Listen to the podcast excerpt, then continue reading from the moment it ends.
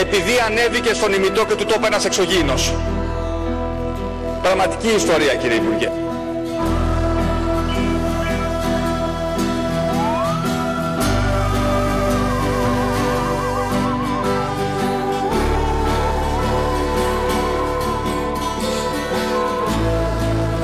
Φίλε και φίλοι, καλησπέρα και καλώς ήρθατε σε άλλο ένα επεισόδιο The Conspiracy Club. Δήμο, καλημέρα, γεια σου, τι κάνεις; Γεια σου Γιώργο, τι κάνεις, καλά μια χαρά όλοι εδώ πέρα. Εδώ ήρθε το καλοκαίρι, Δήμο. Πάει ο κόσμος Και εδώ για μια από τα μπάνιο. ίδια. Και θα κάνουμε και μια αναφορά εδώ τώρα γιατί ήρθε το καλοκαίρι πλέον και ας είναι Μάης.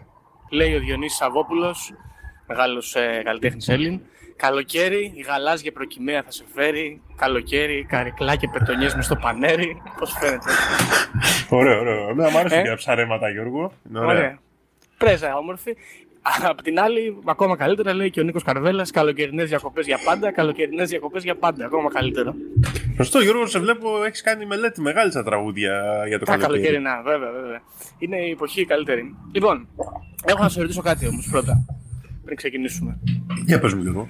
Λοιπόν, μπορούμε να πούμε με ασφάλεια ότι η πιο ε, αποδεκτή θεωρία συνωμοσίας, έτσι, ακόμα και ελαφρά την καρδία, είναι οι αεροψεκασμοί.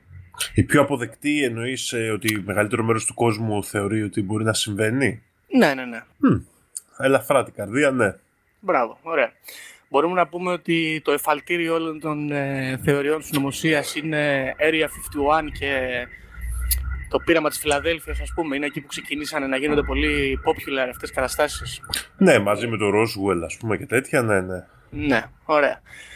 Ε, τότε μπορούμε να πούμε επίσης ότι αν ήταν video game, ότι το τελικό boss στις ε, θεωρίες συνωμοσίας θα ήταν οι Illuminati. Α, καλά, ναι. Ωραία. Τότε, ρε Δήμο, το 9-11 conspiracy τι είναι; Πού το βάζουμε σε αυτήν την κλίμακα; Α, θα σου πω. 9-11 conspiracy, ε. Είναι μια συνωμοσία αυτή που είναι ωραία, γιατί έχει και πολλά πολιτικά παιχνίδια μέσα. Πιστεύω ότι το 9-11 conspiracy είναι εκεί που όταν κάποιος αρχίζει και το συζητάει, από normal άνθρωπος που ψιλοψύνεται με συνωμοσίες, αρχίζει και γίνεται ο conspiracy nut, ας πούμε. Ναι, είναι ίσως λοιπόν η πιο σημαντική συνωμοσία των τελευταίων δεκαετιών ίσως. Είναι ίσως ε, η συνωμοσία η οποία είναι πιο πιστευτή από οποιαδήποτε άλλη μπορεί να συναντήσεις, θα έλεγε κάποιος. Και για αυτή θα μιλήσουμε σήμερα λοιπόν, Δήμο, όπως καταλαβαίνεις. Τέλεια, τέλεια. Λοιπόν, θα δούμε πώς θα πάει, παιδε- φίλοι ακροατές, γιατί είναι σύνθετο το ζήτημα με πάρα πολλές πληροφορίες. Bear with us και θα ξεκινήσουμε με μια μικρή καταγραφή των πραγματικών γεγονότων που δεν ε, πρόκειται για συνωμοσίες, αλλά για ιστορία πλέον.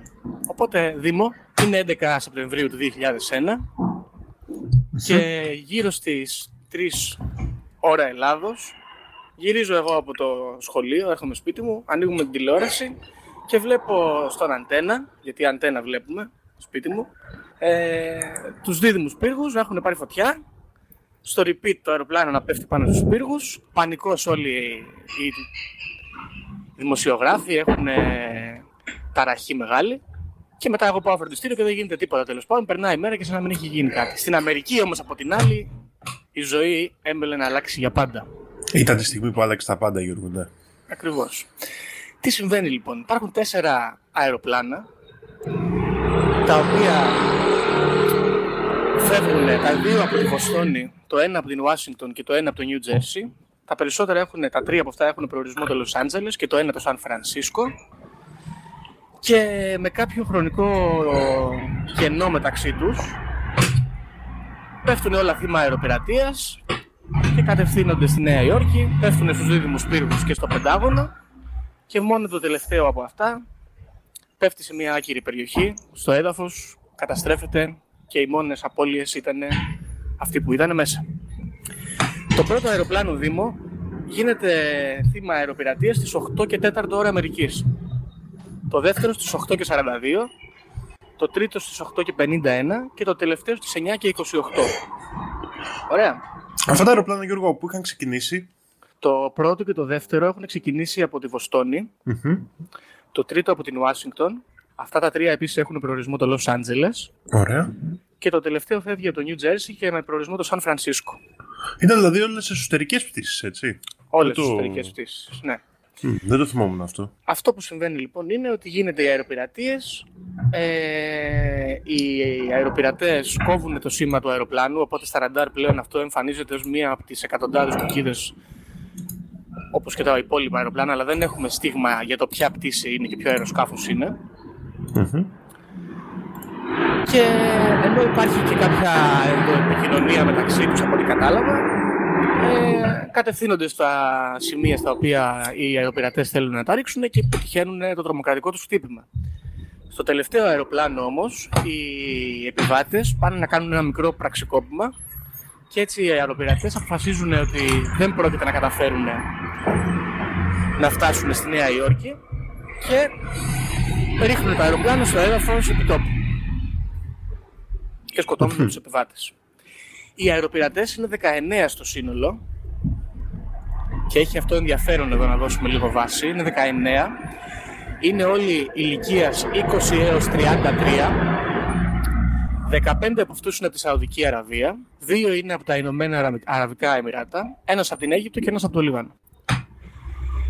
Και αυτοί οι οργανωμένοι έχουν κάποιους οι οποίοι είναι εκπαιδευμένοι πιλότοι. Οι περισσότεροι από αυτούς είναι τα μπράτσα που είναι υπεύθυνοι για τις φάπες. Και έχουμε και αυτούς οι οποίοι έχουν σχεδιάσει το τρομοκρατικό χτύπημα. Τα μυαλά, ας πούμε.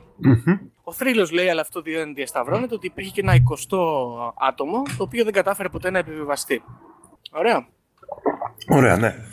Λοιπόν, τα αεροσκάφη αυτά πέφτουν στους δίδυμους πύργους.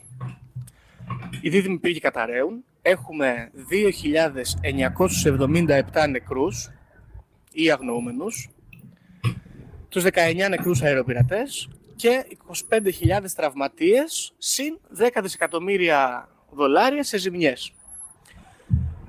Τα απόνερα αυτής της τρομοκρατικής επίθεσης είναι τα αυξημένα έως και απαράδεκτα ε, μέτρα ασφαλείας πλέον στα αεροδρόμια, ένα πόλεμο στο Αφγανιστάν και ένα πόλεμο στο Ιράκ. Και θα μπορούσε κάποιος να ισχυριστεί ότι ήταν ένα συμβάν το οποίο προκάλεσε και την Ισλαμοφοβία εκ νέου, ας πούμε, στην Αμερική. Ναι, σίγουρα. Και ε, ουσιαστικά είναι η αρχή ενός ε, νέου πολέμου. Οι Αμερικάνοι αρέσκονται στο να κάνουν πολέμους είτε πραγματικούς είτε θεωρητικούς. Είναι το War on Terror πλέον. Μπράβο. Από το War on Drugs ας πούμε στα 60s κλπ. Σωστά. Πρόεδρος λοιπόν της Αμερικής εκείνη την περίοδο είναι ο George W. Bush, τρομερό τυπάκι, Και εμένα αγαπημένος μου πολύ. ο αγαπημένος μου πολιτικός, τον αγαπάω εφ- περίπου το ίδιο με τον Ανδρέα τον Παπανδρέου, από σε αυτό το σημείο. Ο, ο George Bush όμως δεν είναι λίγο σαν τον Γιώργο Παπανδρέου στην Αμερική. Ναι, enhanced Έχει- όμως, έτσι. Είναι Ναι, δηλαδή boosted πράγματα. Για μένα είχε πάντα κάποια συσχέτιση με τον Γιώργο Παπανδρέου σαν στυλ ανθρώπου, ας το πούμε, και σαν στυλ πολιτικού. Μπράβο, ναι. Πολύ μου αρέσει αυτό που λες, όντως. Λοιπόν, ο George W. Bush λοιπόν κάνει μια καθιερωμένη δήλωση μετά το χτύπημα της ε, 11 Σεπτεμβρίου. Ε, περίμενα να σου πω ακριβώς και πώς λεγόταν αυτό το Α, είναι το λεγόμενο State of the Union Address. Αυτό γίνεται τον ε, Γενάρη του 29 Ιανουαρίου 2002, λίγο μετά δηλαδή, και αποκαλεί την ε, Β- Βόρεια Κορέα, το Ιράν και το Ιράκ the Axis of Evil, οι οποίοι θέλουν να, να αποσταθεροποιήσουν τον πλανήτη και να προκαλέσουν ε, τους πολέμους, καταστρέφοντας την ειρήνη που έχει επιτύχει ο καπιταλισμός μας με μεγάλο κόπο. Και έπειτα έχουμε την εισβολή στο Αφγανιστάν, γιατί το Αφγανιστάν θεωρούσαν αυτοί ότι ήταν ο χρηματοδότης των ε, τρομοκρατικών επιθέσεων. Αυτό δεν πήγε πάρα πολύ καλά, δεν διήρκησε και πάρα πολύ. Στο Αφγανιστάν θα, νομίζω ότι οι νεκροί είναι γύρω στους 2.500 άτομα και αυτά μιλάμε τώρα μόνο για στρατιώτες. Ε, και έπειτα από αυτό έχουμε βέβαια και την εισβολή στο Ιράκ, την οποία όλοι θα τη θυμούνται γιατί διήρκησε πάρα πολλά χρόνια. Και στο Ιράκ είναι πάρα πολύ καλύτερα τα πράγματα, θα μπορούσε να πει κάποιος. Έχουμε περίπου 600.000 νεκρούς ε, και μια κατασταμένη χώρα. Πώς φαίνεται; Αυτό, κοίτα, μιλάμε για ένα. Γι' αυτό πιστεύω ότι αυτό που είπα πριν, ότι αν σου αρέσουν οι θεωρίες συνωμοσίας και αρχίσεις να μιλάς, βέβαια, για, το, για την ε, 9η Σεπτεμβρίου, ε, μπαίνει στο κλίμα του λίγο γουάκου γιατί αρχίζεις και παίζεις με πράγματα που οδήγησαν σε ένα εκατομμύριο νεκρούς σχεδόν. Ε. Δηλαδή Ναι. αρχίζεις και παίζεις με μεγάλα πράγματα. Βέβαια. Ε, η πρόφαση για την εισβολή στο Ιράκ ήταν ότι υπήρχαν ε, πυρηνικά όπλα και επειδή θεωρούσαν ότι αυτή η κυβέρνηση του Σαντάμ Χουσέιν ήταν ε, βάση χρηματοδότες, τέλος πάντων ενθαρρύνουν την τρομοκρατία, έπρεπε να τους ε, να εισβάλλουν για να καταστρέψουν τα πυρηνικά όπλα. Τα οποία βέβαια αργότερα δεν βρέθηκαν και ποτέ, έτσι. Βρέθηκαν όμως του ρόλους του Σαντάμ Χουσέιν. Να μπείτε να δείτε φωτογραφίες. Ήταν συλλέκτη αυτοκινήτων και είχε ένα τεράστιο γκαράζ με πάρα πολύ ωραία αυτοκίνητα, Γιώργο. Ναι, επίσης ε, στο Ιράκ βρέθηκε αργότερα μετά τον πόλεμο και ένας μεγάλος αγωγός πετρελαίου, ο οποίος ε, είναι υπό τη διαχείριση της νέας κυβέρνησης του Ιράκ, την οποία θα την αποκαλούσε και κανείς ε, puppet government των Αμερικάνων. Ε, γιατί το λες τώρα αυτό, Γιώργο; Εντάξει, όλο και κάτι βρήκαμε, Δήμο μου. Ναι. Ωραία, βρήκαμε πετρέλαιο, ας πούμε. Πώς σου φαίνεται. Λοιπόν, τώρα, το περίεργο αυτής της ιστορίας ποιο είναι; Περίπου 6 ώρες μετά το χτύπημα, ξεκινάνε στο ίντερνετ να εμφανίζονται διάφορα email τα οποία κυκλοφορούν και διάφορα άρθρα και διάφορα posts από ανθρώπους οι οποίοι αμφισβητούν τα γεγονότα. Ε, υπάρχουν άνθρωποι οι οποίοι λέγανε ότι το αεροπλάνο έπεσε στους πύργους, αλλά οι πύργοι κατέρευσαν από εκρήξεις που συνέβησαν σε διάφορα άλλα σημεία πιο κοντά στη βάση. Ε, και η, η θεωρία συνωμοσίας ξεκινάει από αυτό, αλλά παίρνει παγκόσμιες διαστάσεις, διότι αρχίζουν να γράφονται άρθρα σε περιοδικά και εφημερίδες σε όλο τον πλανήτη, στη Γαλλία, στη Γερμανία, στην Αγγλία. Αρχίζουν να βγαίνουν πολιτικοί από διάφορες χώρες όπως το Ιράν, όπως η Ιταλία, και να λένε ότι αυτό το πράγμα είναι σκηνοθετημένο και ότι έγινε από την κυβέρνηση την Αμερικάνικη. Και γενικά τέλος πάντων το όλο αυτό ε, αφήγημα της Αμερικανικής κυβέρνησης αρχίζει να αμφισβητείται από πάρα πολλούς διαφορετικούς ανθρώπους σε διάφορα διαφορετικά πλαίσια κιόλας, θα μπορούσαμε να πούμε. Όμως, η θεωρία συνωμοσία αυτή μπορούσε κάποιος να πει ότι χωρίζεται σε κατηγορίες. Και εδώ πέρα, βλέποντας στο Wikipedia, έχουν δοθεί ονόματα σε αυτές τις κατηγορίες. Η πρώτη, ας πούμε, δήμου λέγεται LIHOP. Δηλαδή, Let it happen on purpose. Ναι. Σε, σε αυτή την περίπτωση, οι άνθρωποι που αναλύουν ε, από αυτή τη σκοπιά το ζήτημα λένε ότι η Αμερικανική κυβέρνηση είχε γνώση των επιθέσεων και επίτηδες είχε αφήσει το τρομοκρατικό χτύπημα να συμβεί είτε μη παίρνοντας κάποιες δράσεις που μπορούσε να έχει κάνει επί τόπου εκείνη τη στιγμή, είτε έχοντας ήδη εξασθενήσει τις άμυνες του Αμερικανικού κράτους κάποιες μέρες πριν, ώστε να είναι ακόμα πιο εύκολο για τους αεροπειρατές να πετύχουν τους στόχους τους. Ναι.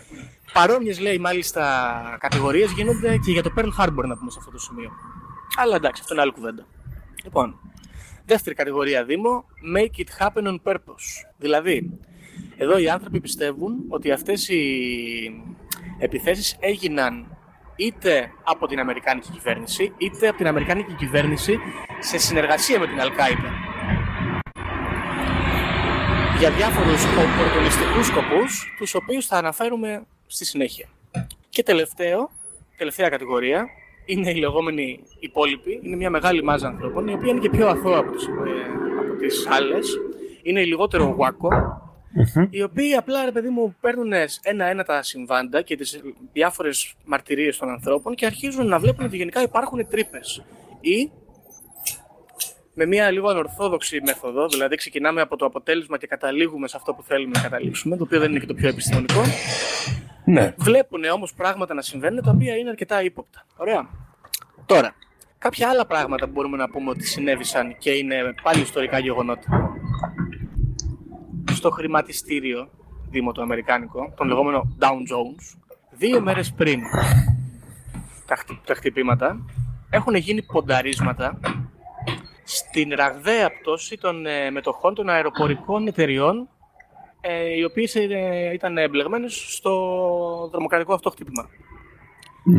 Και την τρίτη μέρα γίνεται ακόμα ένα μεγάλο ποντάρισμα, δηλαδή την προηγούμενη της, ε, του χτυπήματος, ακόμα μεγαλύτερο. Και μάλιστα βλέπουμε εδώ, αν κοιτάξουμε τα νούμερα, ότι μιλάμε για πονταρίσματα τα οποία είναι περίπου 50 φορές μεγαλύτερα από τα συνηθισμένα. Ένα αρκετά μεγάλο νούμερο, έτσι. Δηλαδή, ε, επειδή δεν ξέρω και πολύ από χρηματιστηριακά, να πω την αλήθεια, υπάρχει κάποιο, κάποια στοιχηματική φάση στην οποία λες αν θα ανέβει θα πέσει η μετοχή ή απλά πουλούσανε; Όχι, όχι, όχι. Στο χρηματιστήριο, εκτός από το να αγοράσει και να πουλάς μετοχές, και εγώ από όσα ξέρω, δεν είμαι και εγώ ειδικός, μπορείς να κάνεις προβλέψεις. Κάνεις, ουσιαστικά είναι ποντάρισμα, είναι σχεδόν τζόγος. Δηλαδή, αγοράζω εγώ ένα προϊόν το οποίο αποδίδει εάν η πρόβλεψή μου βγει πραγματική. Αν όμως δεν ε, βγει πραγματική, Α. χάνω τα λεφτά που πόνταρα. Αυτό, άρα μιλάμε ότι έπεσε η, η- ας πούμε, η, η συμβουλή ας πούμε ότι πουλήστε από αυτή τη χρηματιστηριακή γιατί δεν θα, θα πέσει η μετοχή της, κάπως έτσι. Ακ, Ακριβώς, ναι. Ε, αυτό, αυτό το είδος πονταρίσματος λέγεται put option. Σε αυτό το σημείο να πούμε. Λοιπόν, επίσης έχουμε πονταρίσματα στην ε, πτώση των μετοχών των ασφαλιστικών εταιριών και επίσης έχουμε και αγορές σε μετοχές ε, εταιριών που ασχολούνται με την παραγωγή όπλων. Ενδιαφέρον, ναι. Οπότε δηλαδή έχουμε ανθρώπους οι οποίοι αγοράσανε κάποιες μετοχές αρκετά μεγάλες και όλες θα πούμε σε ποσότητα ε, σε μια εταιρεία την, η οποία την επόμενη μέρα από την αγορά εκτοξεύθηκε. Lockheed ας πούμε. Ναι. Έτσι, αυτό θα μπορούσε κάποιος να πει ότι είναι και λίγο ύποπτο, έτσι. Η επίσημη εκδοχή τώρα εδώ πέρα, η απάντηση μάλλον του κράτους, είναι ότι είναι ε, όντως περίεργο, αλλά είναι εντελώς συμπτωματικό ταυτόχρονα. Ναι. Απαντάει το κράτος εδώ, έτσι. Βγαίνουν δηλαδή και λένε, ξέρω εγώ, ότι αυτό έγινε, όντως, αλλά τυχαίο. Ε, άλλο περιστατικό που μας αφορά είναι το γεγονός ότι τα αεροπλάνα, τα πολεμικά της ε, κυβέρνησης της Αμερικάνικης δεν σηκωθήκαν να αποτρέψουν το τρομοκρατικό χτύπημα ρίχνοντας τα αεροπορικά, τα επιβατικά μάλλον αυτά πλοία, σκοτώνοντας τους επιβάτες βέβαια, αλλά αποτρέποντας αυτό το τραγικό γεγονός. Απαντάει πάλι η κυβέρνηση και λέει ότι εμείς είχαμε μόνο 14 διαθέσιμα πλοία, ε, αεροσκάφη συγγνώμη, σε όλη την ε, χώρα εκείνη τη στιγμή. Ένα τραγικά μικρό νούμερο. Επίσης, όταν αυτοί κλείσανε το σήμα και έτσι εμείς δεν μπορέσαμε ποτέ να εντοπίσουμε το αεροσκάφος, τη θέση του την ακριβή για να το χτυπήσουμε. Ε, και επίσης ε, το πιο το συχνά επαναλαμβανόμενο επιχείρημα είναι ότι μπλέξαν στη γραφειοκρατία Δήμου. Δηλαδή ενημερώθηκε μια, μια ε, πτυχή του κράτους, έπρεπε μετά να στείλει σε ένα άλλο Υπουργείο, το Υπουργείο έπρεπε να στείλει σε κάποια στρατιωτική βάση όπου θα ενημερώνανε τον αρμόδιο για να στείλει τους πιλότους, να τους δώσει και την άδεια και να πάει να επιτεθεί και αυτό δεν ε, έγινε έγκαιρα. Οπότε σκοτωθήκαν όλοι. Δεν ξέρω πώς σου φαίνεται αυτό, εμένα μου φαίνεται πιθανό θα πω. Εντάξει, δεν, ε, πιστεύω ότι σε αυτές τις πολύ μεγάλες θεωρίες συνωμοσίας ότι όλα τα συμβάντα λειτουργούν ξεχωριστά αλλά ταυτόχρονα φτιάχνουν μια εικόνα ας πούμε του πώς ήταν η κατάσταση. Ναι. Ε, εντάξει, βέβαια μετά από το χτύπημα αυτό έχουμε ενίσχυση και του στρατιωτικού τομέα της Αμερικής, δηλαδή υποτίθεται πλέον ότι αυτές οι διαδικασίες γίνονται πιο fast track και υπάρχει περισσότερο έμψυχο δυναμικό αλλά και άψυχο δυναμικό το οποίο μπορεί να αντιμετωπίσει τέτοιες κρίσεις πλέον. Λοιπόν, το πρώτο σκάφος πέφτει στον ένα από τους πύργους, το δεύτερο σκάφος πέφτει στον άλλο πύργο και μετά από κάποια ώρα υποτίθεται ότι οι σιδερένιες κολόνες που στηρίζουν το κτίριο λιώνουν λόγω των εκρήξεων αλλά και της μεγάλης θερμοκρασίας από τα έφλεκτα υλικά που τα οποία φέρει το αεροσκάφος και το, ο πύργος καταραίει. Και μάλιστα μπορούμε να δούμε και φωτογραφίες όπου ε, βλέπουμε το πάνω κομμάτι του κτηρίου, από εκεί που έπεσε το αεροπλάνο και πάνω, να πέφτει και μάλιστα να πέφτει με έναν τρόπο λογικό. Ε, δηλαδή γέρνει και πέφτει δίπλα.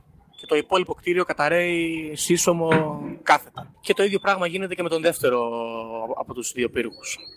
Το τρίτο αεροπλάνο πάει και στουκάρει στο Πεντάγωνο. Εκεί δεν έχουμε απώλειες μεγάλες. Έχουμε μία τρύπα η οποία όμως είναι πάρα πολύ μικρή και αυτό είναι γεγονός. Ε, για να έχει προκληθεί από ένα τόσο μεγάλο αεροπλάνο το οποίο έπεσε με δύναμη και πήρε και φωτιά και εξεράγει έπειτα. Οπότε, εδώ οι άνθρωποι που πιστεύουν στη συνωμοσία αυτή λένε ότι το χτύπημα στο Πεντάγωνο έγινε από πύραυλο, ο οποίος εκτοξεύτηκε από την Αμερικανική κυβέρνηση. Και μάλιστα, επειδή το χτύπημα γίνεται και στο Πεντάγωνο, Έχουν ενημερωθεί όλοι οι high ranking officials και έχουν φύγει από εκεί πέρα, οπότε δεν έχουμε και θύματα αξιωματούχων. Και τότε πού πήγε το τρίτο αεροπλάνο, Γιώργο; Το τρίτο αεροπλάνο, Δήμο μου, πού πήγε, έλαντε. Στο τρίγωνο των Βερμούδων, μάλλον. Στο τρίγωνο των Βερμούδων, ίσως, Δήμο. Τώρα, ε, υπήρχε πέφτουν, έχουμε θύματα και μέσα στο κτίριο και στις γύρω περιοχές. Ε, έχουμε υλικές καταστροφές στην ευρύτερη περιοχή επίσης. Έχουμε κτίρια τα οποία παίρνουν φωτιά. Ε, γειτονικά κτίρια ναι, τα οποία παίρνουν φωτιά. Και εδώ τώρα αρχίζουν να μπλέκουν διάφορες περίεργες ιστορίες που θα πρέπει να τις εξετάσουμε όλες μία προς μία. Ωραία, για πάμε να δούμε. Λοιπόν, μία από αυτές τις ιστορίες λέει ότι το χτύπημα αυτό δεν έγινε από την Αλκάιντα, αλλά έγινε από τη Mossad, την, ε, την αντίστοιχη CIA των ε, Ισραηλινών. Γι' αυτό το λόγο, Δήμο, δεν υπήρχαν Εβραίοι μέσα στους δίδυμους πύργους. Αυτό ναι, είναι κάτι που το έχω ακούσει και εγώ, ότι όλοι οι Εβραίοι εργαζόμενοι, ας πούμε, του World Trade Center... Ήταν σε άδεια. Είχαν, είχαν πάρει άδεια ή ρεπό. Εντάξει, αυτό είναι μια πληροφορία η οποία είναι completely bananas και νομίζω ότι εύκολα μπορούμε να την ε, καταρρύψουμε. Ε, και επίσης δεν μπορούμε ρε παιδάκι μου να λέμε ότι για κάθε άνθρωπο που βγαίνει και λέει εγώ είμαι Εβραίος, είχα ένα συγγενή, πέθανε εκεί μέσα. Δεν μπορούμε να λέμε είναι βαλτός. Εντάξει, δεν μπορούμε να πορευτούμε με αυτόν τον τρόπο. Ναι, σωστό είναι αυτό. Παρ' όλα αυτά όμως κοίτα τι γίνεται Δήμο συλλαμβάνει η αστυνομία λίγα μέτρα παρακάτω. Πέντε ανθρώπους οι οποίοι είναι πάνω σε ένα λευκό βαν και βιντεοσκοπούν το χτύπημα. Και σύμφωνα με μαρτυρίες ντόπιων νεοϊορκέζων δεν ήταν λέει ε, καθόλου σοκαρισμένοι. Ήταν χαρούμενοι λέει περισσότερο σαν να πανηγυρίζανε. Ε, και πρόσεξε τώρα τι συμβαίνει. Τους πιάνουν, τους εξετάζουν. Είναι όντως όλοι αυτοί οι Ισραηλινοί και οι πέντε. Το βανάκι αυτό έχει μισθωθεί από Ισραηλινή εταιρεία η οποία έχει σχέσεις με τη Μοσάντ ε, και αργότερα αυτοί αφήνονται ελεύθεροι και φεύγουν. Γιατί λέει δεν είχαν τελικά καμία εμπλοκή και απλά μαγνητοσκοπούσαν. Δηλαδή αυτοί είχαν στηθεί εκεί πέρα για να δουν το τρομοκρατικό χτύπημα, ας πούμε; Ναι, βασικά το από αυτό μπορούμε να πούμε με περισσότερη σιγουριά είναι ότι αυτοί οι άνθρωποι ήταν εκεί και καθώς γινόταν το τρομοκρατικό χτύπημα σταματήσαν και βγάλανε τις κάμερές τους και τραβάγανε. Ήταν σαν το Fight Club, ας πούμε. Βλέπανε τους, τους ουρανοξύστες να πέφτουν εκεί στο τέλος, ας πούμε, του Fight Club. Μπράβο, κάπως έτσι. Παρ' όλα αυτά είναι λίγο περίεργο που και αυτοί και το Βανάκι έχουν κάποια σχέση με τη Mossad. Ναι. Η CIA όμως λέει ότι τελικά ήταν και αυτό σύμπτωση. Λοιπόν, άλλη ε, θεωρία εδώ που μας απασχολεί είναι γιατί Δήμο όλοι οι ταξιτζίδες, οι Άραβες δεν δουλεύανε downtown εκείνη τη μέρα; Δεν ξέρω, ισχύει αυτό; Δεν ξέρω αν ισχύει, αλλά έτσι λένε εδώ οι φίλοι μας. Και εμένα μου αρέσει αυτό γιατί είναι σαν ταινία, σαν τον John Wick, δεν ξέρω αν έχεις δει, που βγαίνει ρε παιδί μου το μήνυμα σκοτώστε τον John Wick. Το στέλνει κάποιος σε όλους τους ενδιαφερόμενους στον κόσμο και αυτοί είναι μερικές δεκάδες χιλιάδες άνθρωποι που λαμβάνουν το μήνυμα και όλοι σαν ρομπότ σηκώνονται και εκτελούν, ρε παιδί μου. Το ακολουθούν, ναι.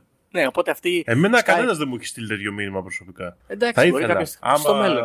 είμαι σε κάποια ομάδα που δεν την ξέρω, παιδιά, να μου στείλετε. Είμαι μέσα. Ωραίος.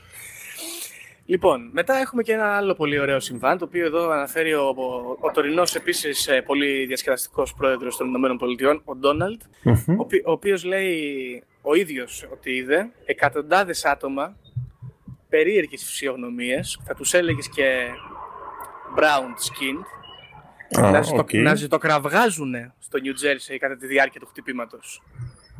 Και εντάξει, ο πρόεδρος το λέει, ξέρω εγώ. Α, δηλαδή τώρα ο Ντόναλτ Τραμπ είναι υπέρ ε, των συνωμοσιών της 11 η Σεπτεμβρίου, ε; Ναι, ναι, και ψάχνοντας είναι, είναι υπέρ πολλών συνωμοσιών ο Ντόναλτ γενικά. Μπορούμε να κάνουμε ένα μήνυ αφιέρωμα σε αυτό.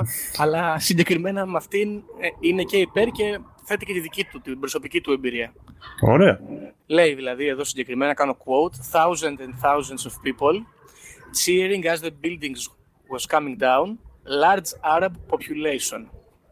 Ωραία. Και νομίζω ότι αυτό το έχει πει και σε κάποια προεκλογική του συγκέντρωση. Τέλος πάντων. Ε, άλλο στοιχείο που μας απασχολεί, Δήμο. Ε, υπάρχουν άνθρωποι οι οποίοι ισχυρίζονται, και είναι μηχανικοί, ότι τα καύσιμα αυτά που φέρνουν τα αεροπλάνα δεν μπορούν να, έχουν αρκετό, να παράξουν αρκετή θερμοκρασία κατά την ε, έκρηξη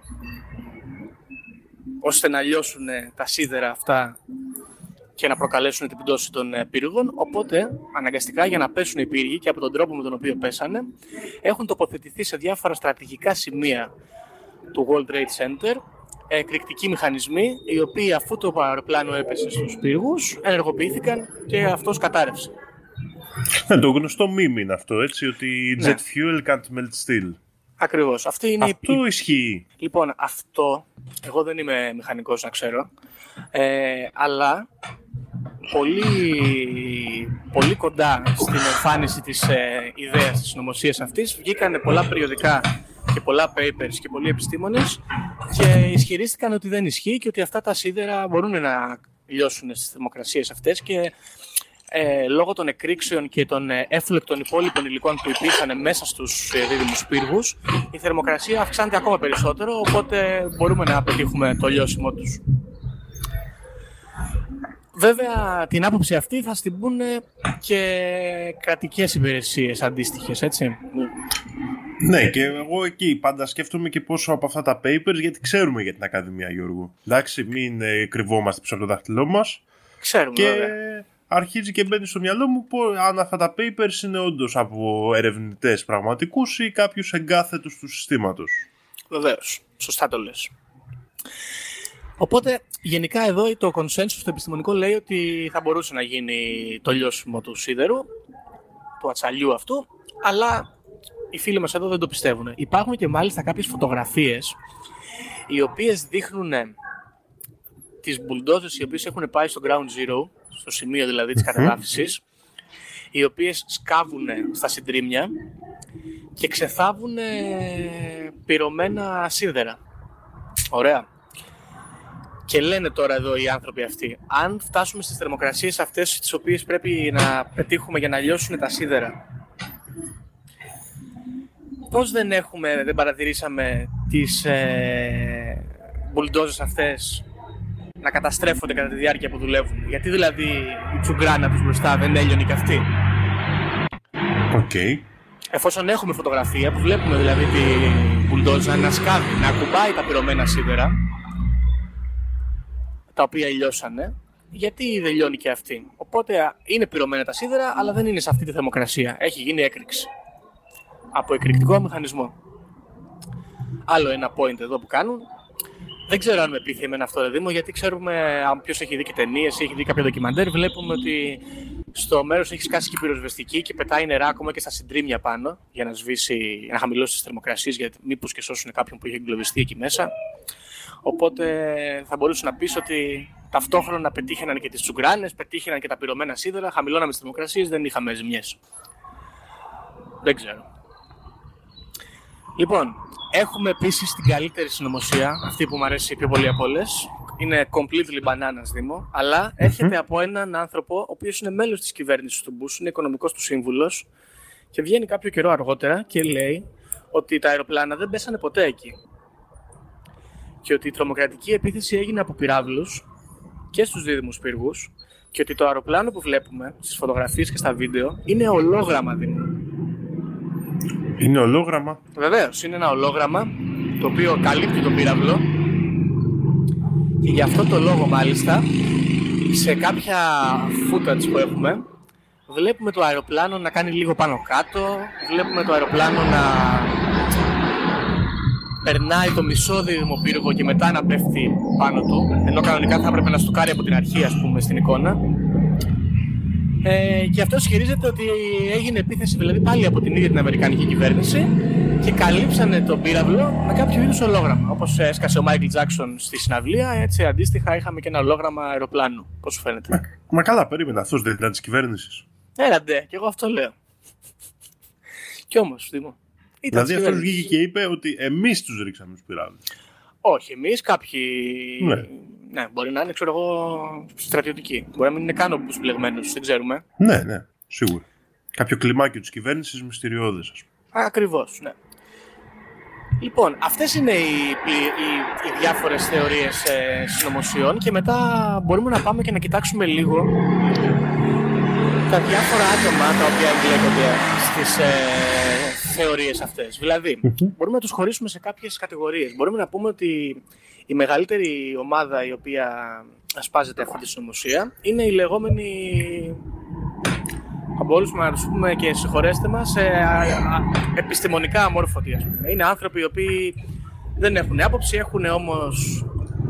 Ε, δεν έχουν επιστημονική μάλλον άποψη, αλλά έχουν πολιτική άποψη. Και ναι. επειδή τους βολεύει, μπορούν να δεχτούν οποιοδήποτε από αυτά τα επιχειρήματα. Μετά έχουμε μια δεύτερη ομάδα, η οποία είναι αυτοί οι οποίοι εξετάζουν το φαινόμενο επιστημονικά και βλέπουν τις τρύπες. Αλλά είναι τυχαίοι, σαν και εμένα και εσένα, ας πούμε. Και, τελ, και τέλος, έχουμε μια πάρα πολύ μεγάλη ομάδα, η οποία είναι πολύ hardcore και έχουν και prominent figures, ας πούμε, όπως τον Alex Jones, οι οποίοι μέχρι και σήμερα κάνουν ερωτήσεις και στην κυβέρνηση, κάνουν podcasts, κάνουν ραδιοφωνικές εκπομπές, βγαίνουν στη τηλεοράση και μιλάνε για το ζήτημα.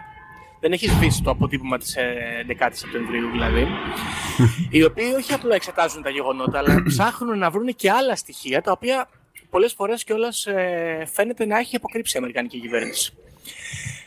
Με αυτή λοιπόν την προσέγγιση βλέπουμε εδώ ότι το 9-11 σαν κονσπίραση ακουμπάει σχεδόν όλο τον πληθυσμό, ακόμα και αυτούς οι οποίοι δεν ασχολούνται καθόλου με θεωρίες συνωμοσίας. Εγώ αυτό καταλαβαίνω, ότι εσύ σαν ένας πολίτης ο οποίος δεν έχεις καμία σχέση με, με αυτό το κλάδο, έχεις στο μυαλό σου ότι αυτό το πράγμα έχει κάποια μορφή αλήθειας σε ένα βαθμό. Και νομίζω ότι περίπου 100% του πληθυσμού το πιστεύει αυτό. Είναι μια ασφαλή εκτίμηση. Ναι, κοίτα, αυτό νομίζω ότι είναι και πολύ λογικό γιατί μιλάμε και μία από τις θεωρίες συνωμοσίας που είτε ισχύει είτε όχι. Ε, τα γεγονότα αγγίξανε παγκόσμια τον πληθυσμό. Δηλαδή, άλλαξε πολύ ο κόσμος μετά την ε, τρομοκρατική αυτή επίθεση. Ναι, ακριβώς.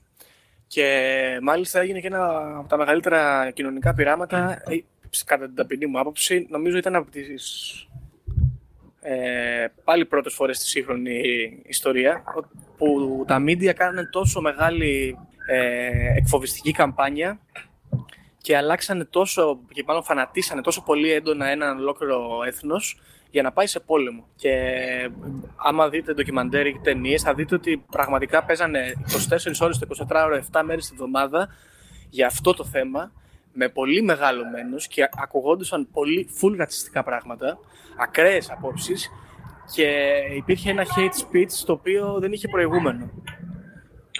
Ναι, και όχι μόνο αυτό, και δέχτηκαν και ε, αυτό έκανε τους Αμερικάνους να δεχτούν ε, νόμους και έτσι ρυθμίσεις όπως το Patriot Act το οποίο συνεχίζονταν μέχρι πολύ πρόσφατα δηλαδή νομίζω ότι και ο Τραμπ το ανανέωσε το Patriot Act ναι, το οποίο ναι. ουσιαστικά ε, δεν έχει Δηλαδή, ουσιαστικά είναι σαν να τελειώνει η δημοκρατία με το Patriot Act, έτσι. Δηλαδή, περνάει κάποιες ρυθμίσεις ε, πολύ περίεργες. Ναι, νομίζω ότι σε, αυτό το γεγονός είχε αναφερθεί και ο Snowden, και έλεγε ρε παιδί μου ότι πριν από αυτό για να έρθει κάποιος σπίτι σου και να, σε, να το ψάξει ή για να σε παρακολουθήσουν ήταν μια πάρα πολύ πολύπλοκη, σύνθετη και δύσκολη διαδικασία για την εκάστοτε CIA ας πούμε ή το, το FBI μάλλον πιο σωστά. Με το Patriot Act όλα αυτά, όλα αυτά γίνανε fast track, γίνανε mainstream και έχουμε φτάσει σε ένα σημείο πλέον να λες ξέρω εγώ να μιλάμε τώρα εμείς για συνωμοσίες και στο κινητό σου να σου βγάζει διαφημίσεις ε, περί του θέματος χωρίς να έχεις πατήσει τίποτα στο κινητό σου και αυτό να μην σου προκαλεί και τόσο μεγάλο τρόμο. Ναι, και ε, άλλο πρακτικό παράδειγμα αυτού είναι τα SWAT attacks που ξέρεις οι φάρσες που κάνουν που ναι. μπορώ εγώ να πάρω ένα τηλέφωνο και να πω παραδείγματος χάρη ότι εσύ είσαι ας πούμε ύποπτος για τρομοκρατία ότι κάτι είδα περίεργο και ξαφνικά έρχονται τα SWAT και μπουκάρουν στο διαμέρισμά σου και που πλάκα που γίνεται με streamers και λοιπά, άμα το έχετε δει. Που αρκετός κόσμος έτσι την έχει πατήσει και έχει καταδικαστεί και κόσμος που το έκανε φυσικά, αλλά ε, είναι, έχουμε περάσει περάσαμε σε μια φάση αστυνόμευσης σε όλο τον κόσμο, πολύ πιο δυναμική. Ναι, η Γιατί οποία έθεσε είναι- το παράδειγμα η Αμερική έτσι και παρακολουθήσεων και καταστροφής της ιδιωτικότητάς μας ουσιαστικά. Το οποίο είναι, και, είναι νόρμα, έτσι. Δηλαδή δεν, ο κόσμος δεν έχει τόσο μεγάλο πρόβλημα στην πραγματικότητα με αυτό. Αν- Δεν ασχολείται κιόλας. Τέλος πάντων. Ε, εντάξει, και όλο αυτό το πράγμα επίσης καταλήγει σε δύο πολέμους και ο ένας είναι και φρικτός κιόλας, με τρομερές συνέπειες. Μπορείς να συνδέσεις ακόμα και τον ISIS σε αυτή την ιστορία. Δηλαδή ότι είναι απόνερα αυτών των πολέμων. Ναι, και δημιουργία είναι του. σίγουρα. Ναι. Και βλέπεις, ρε παιδάκι μου, ότι ναι, είναι ίσως η συνωμοσία με, τη, με το μεγαλύτερο πραγματικό αντίκτυπο. Επίσης είναι η συνωμοσία με τα μεγαλύτερα κενά, κατά την ταπεινή μου άποψη. Πραγματικά κενά όμως. Γιατί ρε παιδάκι μου, στο Area 51 έχεις ε, τους ε, Αμερικάνους Προέδρους να υπογράφουν ένα χαρτί στο οποίο τους δεσμεύει να μην μιλάνε για αυτή την περιοχή.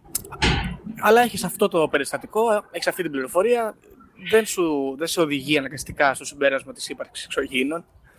Δεν είναι αρκετό. Εδώ είναι πάρα πολλά τα, τα κενά και οι παραδοχές που γίνονται. Όπως ας πούμε, έχουμε μια συνέντευξη στο BBC ενός ανθρώπου από την Αγγλία, ο οποίος ε, είχε οικογένεια στην Αμερική, είχε έναν κουμπάρο, μπατζανάκι, δεν ξέρω τέλος πάντων τι ήταν, ο οποίος δούλευε στη Νέα Υόρκη στο World Trade Center. Αυτοί είχαν ε, πάει για διακοπές κάπου στη Δυτική Ακτή και όταν γίνεται το χτύπημα, προσπαθούν να έρθουν σε επικοινωνία μαζί του και για πάρα πολύ μεγάλο διάστημα δεν μπορούσαν ε, ούτε αυτό να βρουν, ούτε να βρουν το ίχνος τους σε κάποιο από τα ε, νοσοκομεία. Και όταν αυτοί αρχίζουν να γίνονται πιεστικοί προς το κράτος, αρχίζουν να βγαίνουν στις τηλεοράσεις και στα κανάλια και να μιλάνε για αυτό το θέμα και να λένε ότι ξέρω εγώ, okay, δεν, ε, δεν μας ενημερώνει κανένας. Ε, προσπαθούμε να έρθουμε σε επαφή με αρμόδιους και μας παραπέμπουν αλλού και έρχομαι, ερχόμαστε αντι- αντιμέτωποι με πληροφορίες αντικρουόμενες και έχουμε αρχίσει να ανησυχούμε ακόμα και για το πόσο πραγματικό ήταν όλο αυτό το συμβάν. Ε, μόνο τότε τους λένε βρήκαμε μία κλίδα και ταυτοποίησαμε ότι τελικά είναι του συγγενή σας και ναι, έχει πεθάνει. Συμβαίνουν μέχρι και αυτά λοιπόν. Αυτή είναι η θεωρία συνωμοσίας της 11 ης Σεπτεμβρίου. Δήμο. Είναι ουσιαστικά ένα τρομοκρατικό χτύπημα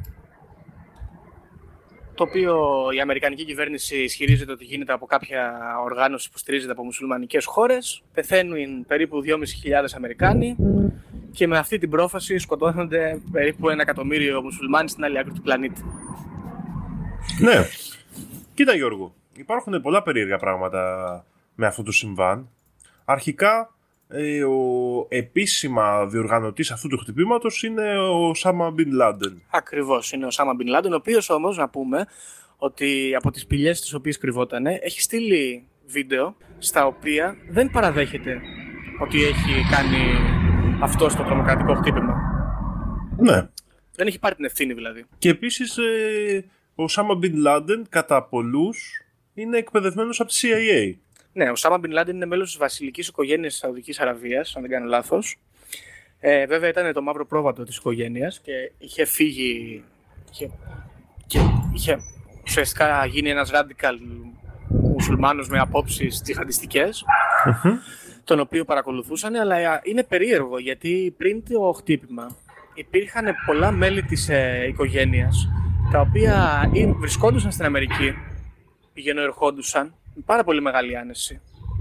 Είχαν παρεδώσει με την κυβέρνηση και θα μου πεις είναι λογικό γιατί είναι μια πολύ πλούσια και σύμμαχος χώρα των Αμερικάνων.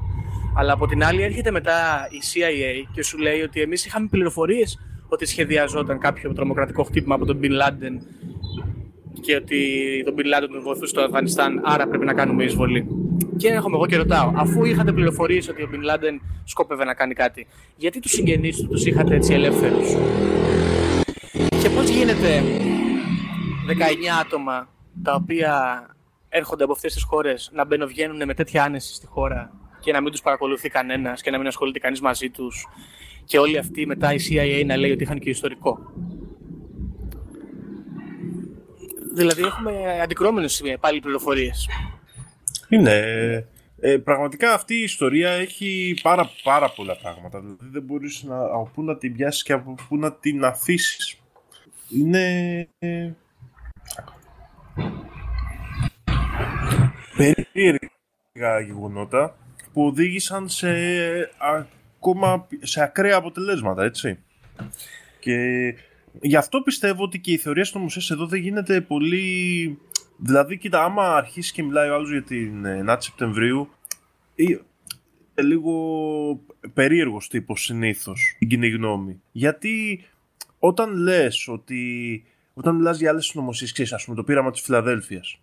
Ωραία και εκεί είχαμε απώλειες ζώων και εκεί είχαμε ας πούμε αστροφή ανθρώπων αλλά ήταν 50 στρατιώτες ας πούμε. Mm.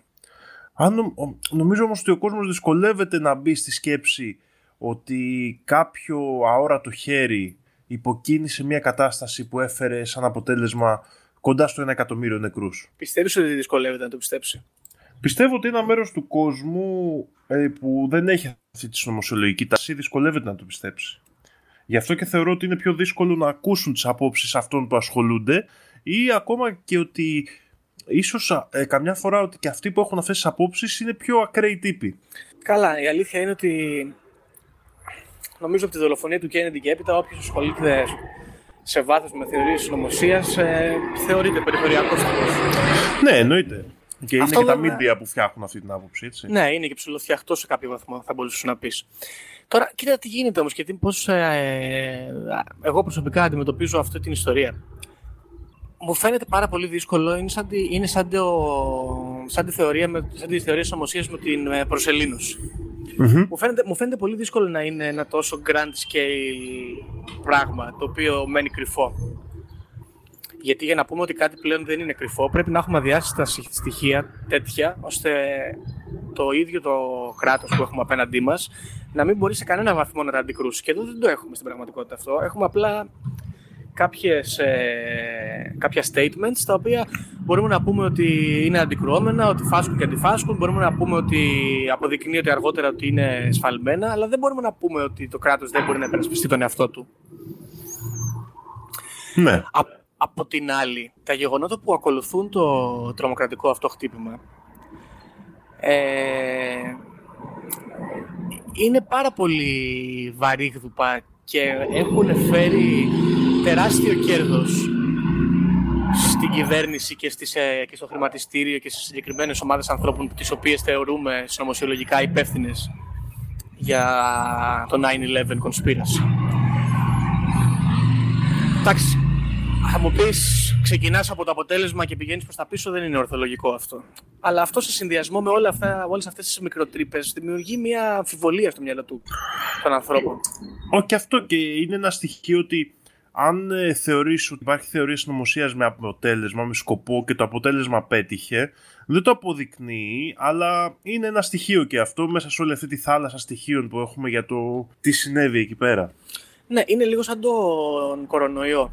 Δηλαδή, μπορούμε να πούμε ότι κατά τη διάρκεια της πανδημίας αυτής έχουν υπάρξει ωφέλη και για εταιρείες και ακόμα και για τις κυβερνήσεις. Δηλαδή βλέπουμε χώρες στις οποίες υπάρχει αστυνόμευση ακραία πλέον. Ε, τα προσωπικά σου ε, δικαιώματα καταπαντώνται ακόμα περισσότερο.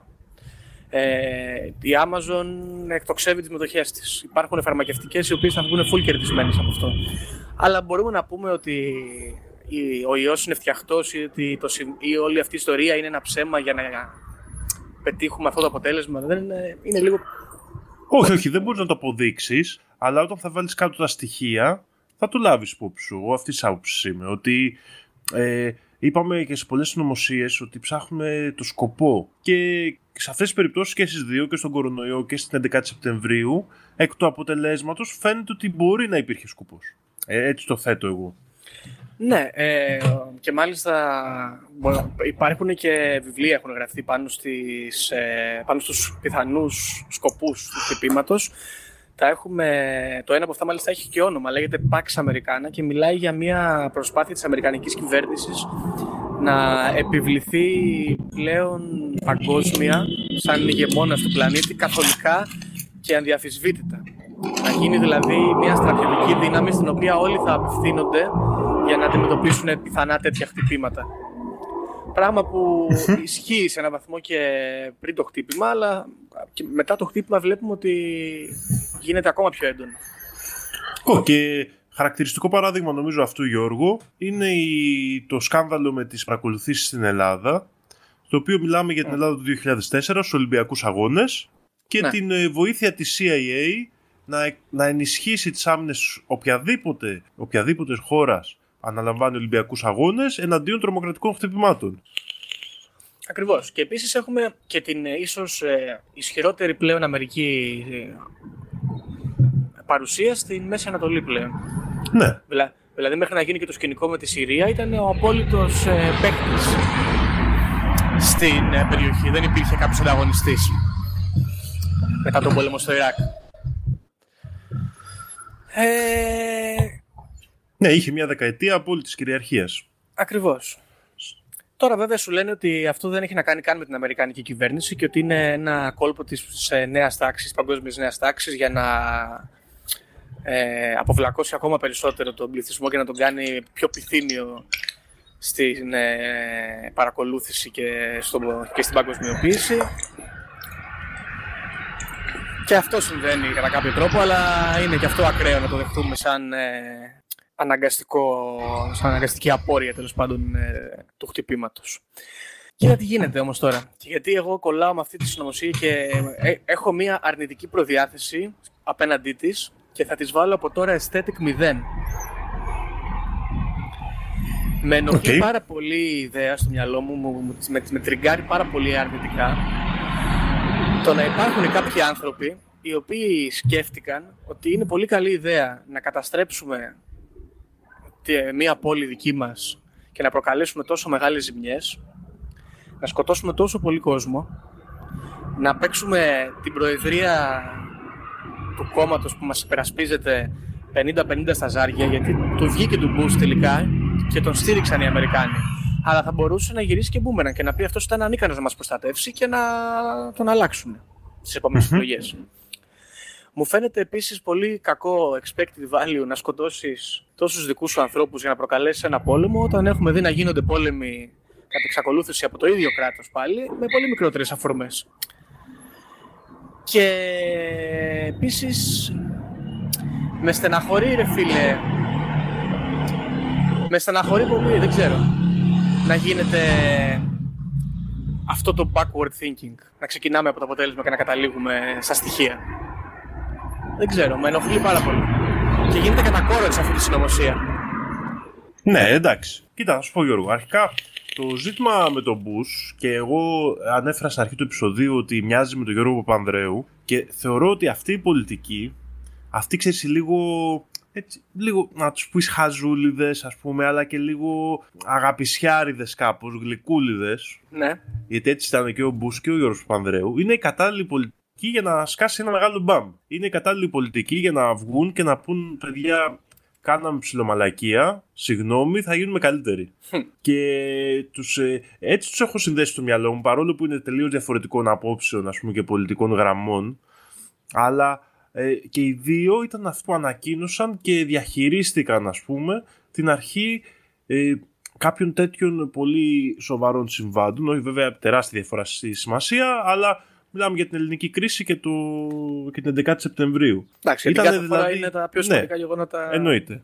που έχουν συμβεί στο κοντινό διάστημα Και μιλάμε ουσιαστικά γιατί ε, ότι αυτοί το διαχειρίστηκαν ουσιαστικά με τον τρόπο του τύπου παιδιά τι να κάνουμε, πρέπει να κάνουμε θυσίες, πρέπει να κάνουμε έτσι και στα πλαίσια αυτού, δηλαδή αυτής της συγκαταβατικής πολιτικής ας την πούμε, ότι θα είναι άσχημο αλλά δεν μπορούμε να κάνουμε αλλιώς.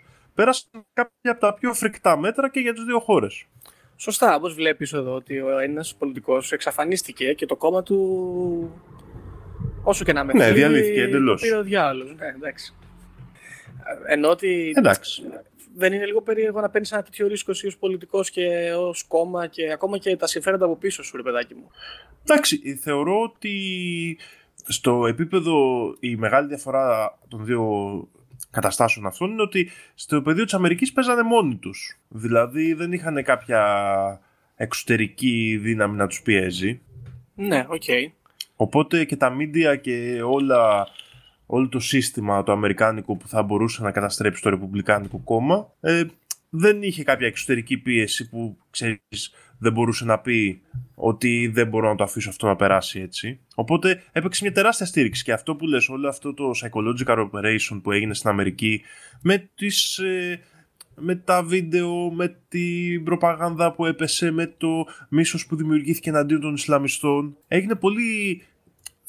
Προώθησαν όλη την ενέργεια του Αμερικάνικου λαού, όλη τη θλίψη και το μίσος τους εναντίον ε, κάποιου άλλου και όχι εναντίον mm. της κυβέρνησης του κόμματος. Και είναι, εγώ πιστεύω, μεγάλο κομμάτι αυτό του γιατί δεν καταστράφηκε το Ρεπουμπλικάνικο κόμμα. Ναι, είναι αλήθεια αυτό.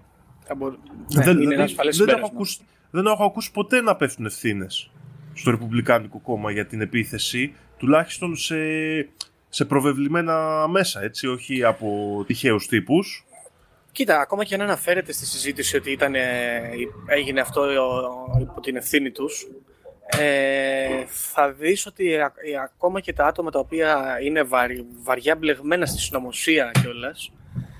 και θα σου πούνε ότι δεν ευθύνεται το Ρεπουμπλικάνικο κόμμα.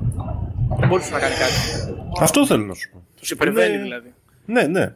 Έχει φτιαχτεί αυτή η εικόνα, αυτή η ατμόσφαιρα. Και είναι και συνήθως αυτοί που πιστεύουν πολύ στη συνωμοσία αυτή είναι και δεξιοί. Βέβαια αυτό να πούμε ότι η συνωμοσία αυτή ξεκινά από άτομα που ανήκουν κυρίως στον αριστερό χώρο. Και καταλήγει στο τέλος να απλώνεται τόσο πολύ όπου να την αγκαλιάζουν ταυτόχρονα, εξίσου μάλλον, και, και το ολόκληρο το πολιτικό σπέκτρουμ. Ναι, ίσως, και... ίσως εξαίρεση να είναι το κέντρο.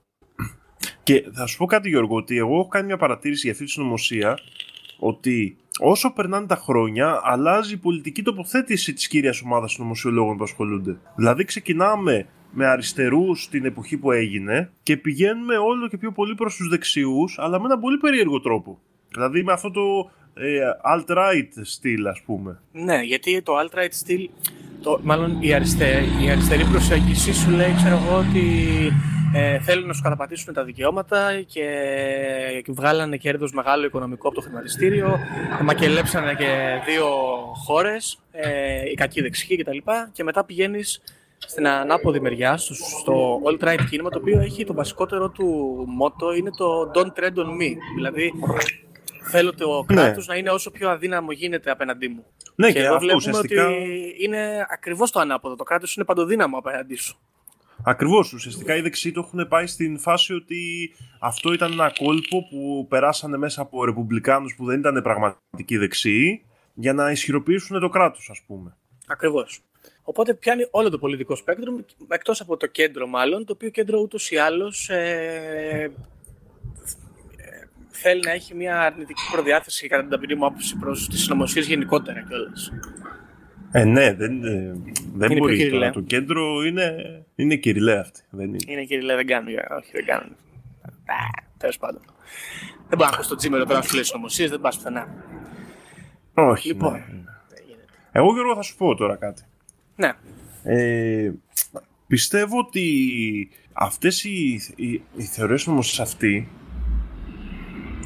για μένα αισθητικά ε, παίζει, ένα, παίζει σημαντικό ρόλο. Δεν είναι ας πούμε πανέμορφη θεωρία συνωμοσίας. Εντάξει. Δεν είναι ότι αισθητικά είναι πολύ υψηλά. Όμως για μένα ε, βγάζει μπροστά αυτή τη, την ερώτηση. Δηλαδή πόσο μακριά μπορούν να πάνε. Ναι. Αυτό το αόρατο χέρι δηλαδή που πολλοί άνθρωποι που ασχολούνται με τις συνωμοσίες έχουν στο μυαλό τους και άλλοι το λένε Ιλουμινάτι, άλλοι το λένε Άλλοι πιο ρατσιστές το λένε οι Εβραίοι, άλλοι πιο που δεν θέλουν να το παίζουν ρατσιστές το λένε ο διεθνής σιωνισμός, άλλοι που λένε οι μασόνοι. Γενικά ε, πάντα στη θεωρία συνωμοσία συναντάμε ένα όρατο χέρι που στρίβει τα πράγματα και ε, αυτή η θεωρία συνωμοσία για μένα βγάζει μπροστά αυτή την ερώτηση. Πόσο θα το πουσάρουν για να το καταφέρουν αυτό που θέλουν. Που, ναι, μέχρι που μπορεί να φτάσει αυτή η μέχρι ιστορία. Μέχρι πού μπορούν να φτάσουν. Ναι, και... αυτό είναι ίσως το ερώτημα που γίνεται περισσότερο από όλα με αυτή την ιστορία. Και νιώθω ότι αυτή η θεωρία συνωμοσία το φέρνει, ξέρεις, γιατί είναι κάτι που άλλαξε τον κόσμο. Ε. Άλλαξε τη ζωή των Αμερικάνων, άλλαξε τις καταστάσεις στη Μέση Ανατολή, οδήγησε σε τόσους νεκρούς. Ε, άλλαξε σαν, ε, σαν, σαν ντόμινο την πολιτική και στην Ευρώπη και στις υπόλοιπες χώρες. Μμ. Έτσι, δηλαδή μετά το 2001 γέμισε η Αγγλία με κάμερες παρακολούθησης. Ισχύει. Είναι normal πλέον. Και εδώ στην Ελλάδα και στη Γερμανία ακόμα, στις σκανδιναβικές χώρες που ήταν χώρες που παραδοσιακά ήταν ιδιωτικότητα πολύ σημαντική και εκεί τελευταία, τελευταία χρόνια περνάνε μέσα που ανατρέπουν αυτές τις καταστάσεις. Δηλαδή είχαμε ένα ε, ντόμινο 20 ετίας αλλαγών που, έφεραν αυτές, που έφερε αυτό το τρομοκρατικό χτύπημα. Ναι, και σε αντίθεση Ε, με άλλες στο θεωρίες της χάρτη. ουσίας, είναι πραγματικό για όλους τους ανθρώπους το αποτέλεσμα αυτ- αυτού του συμβάντος. Ακριβώς.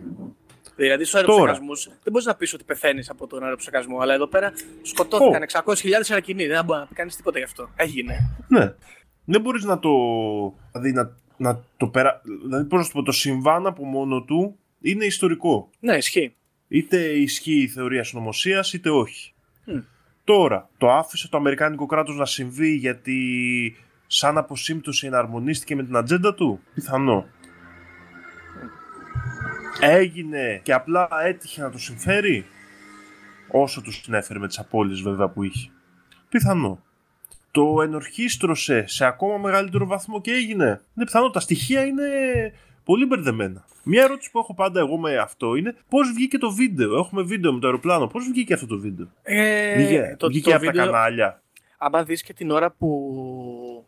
Ε, άμα δεις την ώρα που πέφτουν τα αεροπλάνα, το κάθε αεροπλάνο, έχει, έχουν χρονικά κενά μεταξύ τους. Δηλαδή, η πρώτη σύγκρουση γίνεται 8 και 27 και η δεύτερη γίνεται 8 και 58. Το, το πρώτο αεροπλάνο πέφτει στις 8 και 27, το δεύτερο αεροπλάνο πέφτει 8 και 58. Δηλαδή υπάρχει ένα αρκετά μεγάλο χρονικό διάστημα ώστε αν είσαι στην ευρύτερη περιοχή να Ναι. βγάλεις το κινητό σου και να τραβάς βίντεο, ξέρω εγώ. Δεν είναι τόσο περίεργο. Το 2001. Ξέρω εγώ, όχι. Το 2001 Γιώργο είναι πολύ περίεργο να βγάζεις βίντεο με το κινητό σου. Γιατί δεν υπήρχε Sharp κινητό που έβγαζε βίντεο; Νομίζω είχαμε, δεν, δεν ξέρω. Ακόμα και να μην είναι από κινητό. Το- έτσι. Μπορεί, να, μπορεί να είναι μια κάμερα από Το, ένα κτίριο. το ας πούμε. 2001. Το 2001 μπορεί και όχι, έχεις δίκιο, είναι και παλιά. Ναι, πάντως εγώ πάντα αυτό που είχα την απορία. Τέλος πάντων, ε, νομίζω ότι το, το να υπάρχει από κάπου κάποιο, κάποια κάμερα που τραβάει από όλη μέσα στη Νέα Υόρκη δεν μου φαίνεται και τόσο ακραίο. Και υπάρχουν και αρκετά κιόλας βίντεο. Από ακαδημικού ανθρώπους, δηλαδή Ναι, εντάξει. είναι λίγο too much. Ε, τώρα να σου πω γενικά.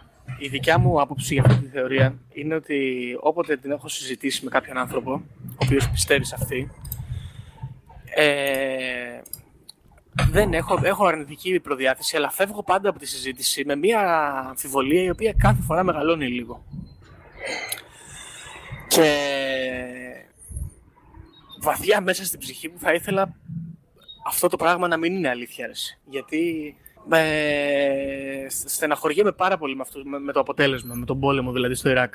Είχε χαραχτεί στη- βαθιά στην ψυχή μου όταν ήμουν παιδί που έβλεπα τις ειδήσεις και τα, τους βομβαρδισμούς.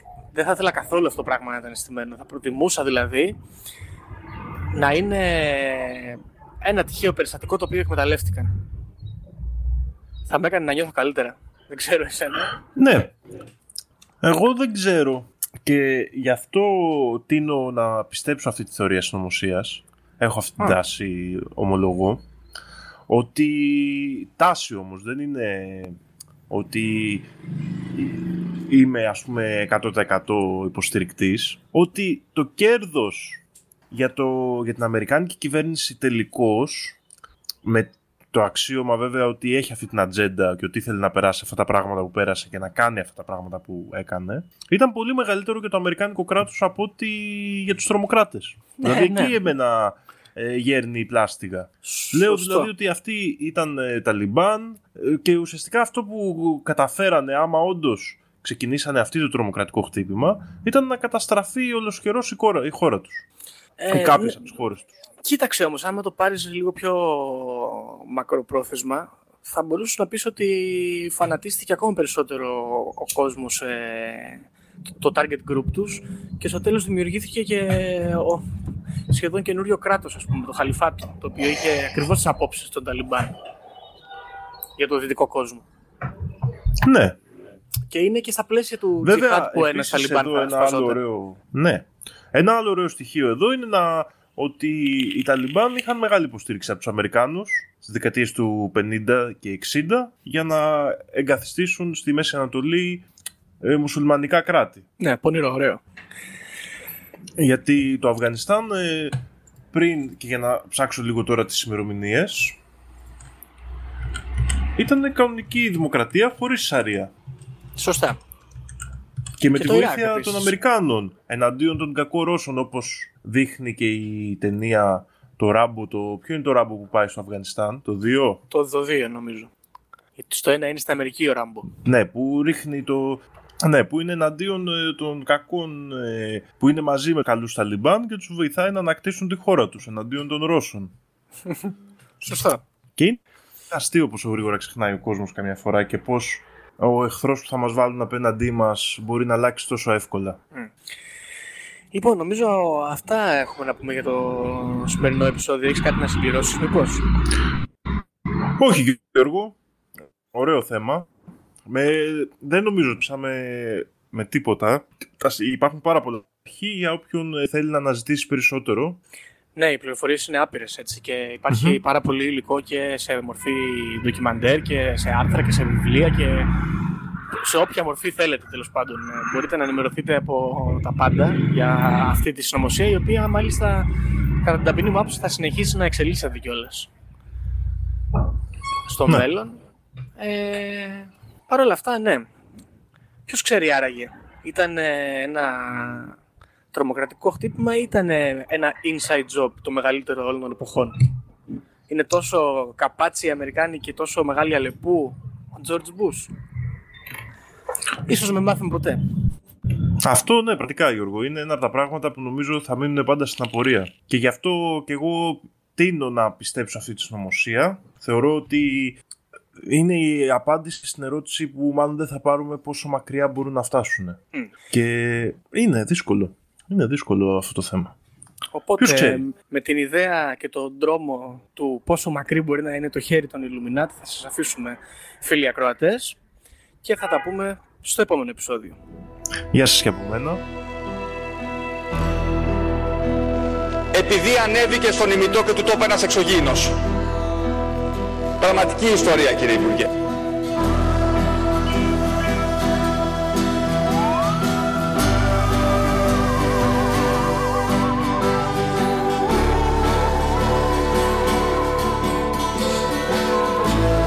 The Conspiracy Club.